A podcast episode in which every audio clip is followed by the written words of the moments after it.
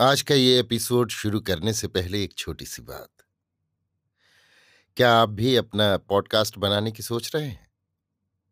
तो anchor try कीजिए। ये पॉडकास्ट बनाने का सबसे आसान तरीका है। नंबर एक, ये फ्री है। नंबर दो, इसमें कई सारे ऐसे टूल्स हैं जो आपको अपने फ़ोन और कंप्यूटर पर रिकॉर्ड और एडिट करने की फैसिलिटी देते हैं। नंबर तीन आप अपने पॉडकास्ट को डिस्ट्रीब्यूट भी कर सकते हैं, जिससे इसे स्पॉटिफाई और दूसरे प्लेटफॉर्म पर सुना जा सके। तो डाउनलोड कीजिए फ्री एंकर ऐप या विज़िट कीजिए एंकर डॉट एफ़ पर अपना पॉडकास्ट स्टार्ट करने के लिए। ये तो थी एक छोटी सी जानकारी, और अब शुरू करते हैं एपिसोड का सिलसिला। तो आज के एपिसोड में। लीजिए सुनिए।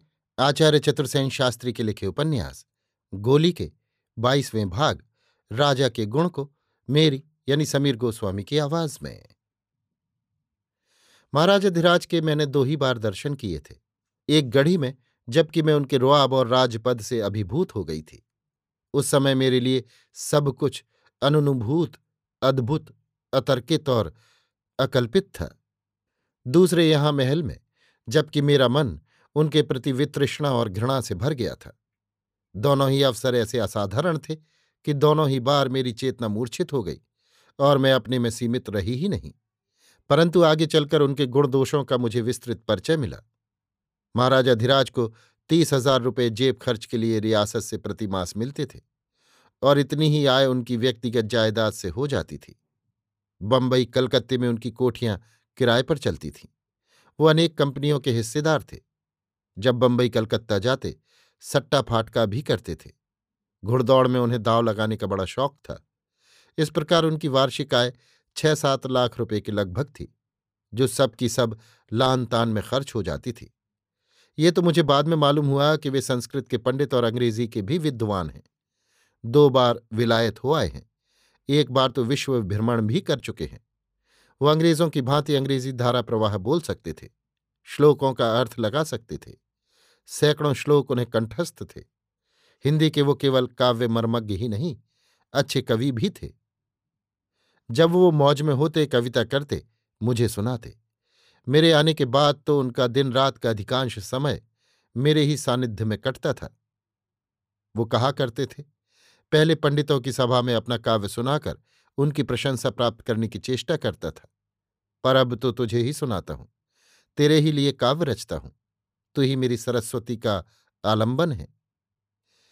पंडित लोग भांति भांति का मुँह बनाकर मेरी रचनाओं की प्रशंसात्मक आलोचना करते थे। तू केवल मुस्कुराकर मेरी ओर देखती है, पर तेरा ये देखना मुझे बहुत भाता है, बहुत मीठा लगता है। अब उन पंडितों के पोपले, झुर्रियों से भरे मुखों की प्रशंसा से मेरा क्या प्रयोजन है? जब तू साक्षात वीणा धारणी सरस्वती शरदकालीन मेघ के समान उज्ज्वल शुभ्र शोभा धारणी शरदेन्दुमुखी मेरे सम्मुख उपस्थित है। ऐसी ही बातें वो कहते थे और मैं कलमुही ये बातें सुन सुनकर मस्त हो जाती थी। भला किसी को इतने बड़े राजा के मुख से ऐसी प्रशंसा सुनने को काहे को मिली होगी? खासकर मुझ जैसी मूर्खा गोली गुलाम को। मैं सुनते आघाती नहीं थी। जी चाहता था सुनती ही रहूँ और राजा इससे बहुत प्रसन्न हो जाते थे। संगीत में भी वो पारंगत थे। सितार, मृदंग और इस राज वो कौशल से बजा सकते थे। बड़े बड़े कलावंत उनके सामने कान पकड़ते थे। उनका आलाप मेघ गर्जना के समान था। वो वातावरण में भूकंप सलाता था।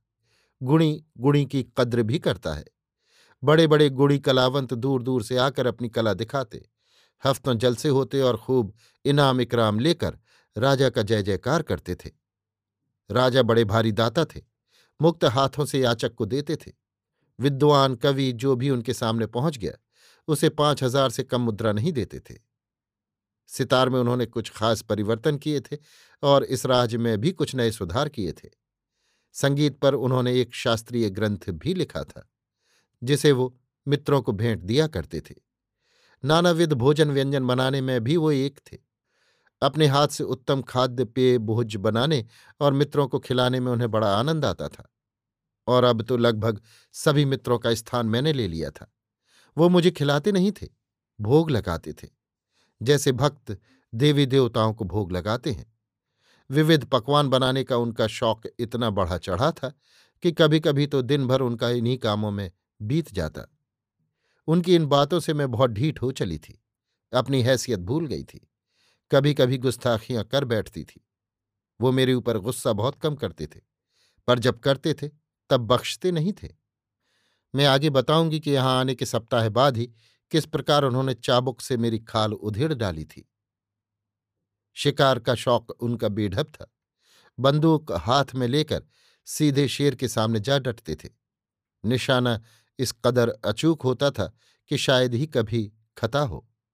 रंग महल का तमाम बरांडा और उनकी मर्दानी बैठक, उनके मारे हुए शेरों, चीतों, गेंडों, जंगली भैंसों और मगरमच्छों के सिरों और खालों से भरी हुई थी।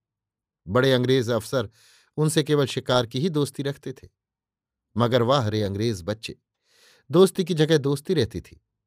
राजा को वो बख्शते नहीं थे तार तार में खींच रखा था उन्हें। उन्हीं का खाते और उन्हीं को आँखें दिखाते थे। पर राजा को विशेष चिंता न थी। वे अंग्रेज़ी लिबास पहन अंग्रेज़ों के साथ वैसे ही अंग्रेज़ी बोलते थे। तब कौन कह सकता है कि उनमें एक अधीन भारतीय है, दूसरा प्रतापी अंग्रेज़। वो परम वैष्णव थे। श्रीजी उनके इष्ट देव थे। श्रीजी उनके कुल देवता थे। प्रातःकाल वो नित्य प्रहर पूजाचर्या में व्यतीत करते थे। परंतु खान पान के वैष्णव न थे, पक्के मांसाहारी थे। राजा की रसोई के अतिरिक्त उनका पृथक बावरची खाना था। जहाँ दो मुसलमान और फ्रांसीसी बावर्ची भिन्न भिन्न प्रकार के भोज्य पदार्थ तैयार करते थे। वो जैसे गुस्सेल थे, वैसे ही दयार्द्र भी थे। गुस्सा उनका तुरंत उतर जाता था और तब वो बड़े दयार्द और कोमल हो उठते थे। बहुधा आँखें उनकी भर आती थीं। कभी कभी आत्म प्रतारणा से वो बहुत ही विकल हो उठते थे।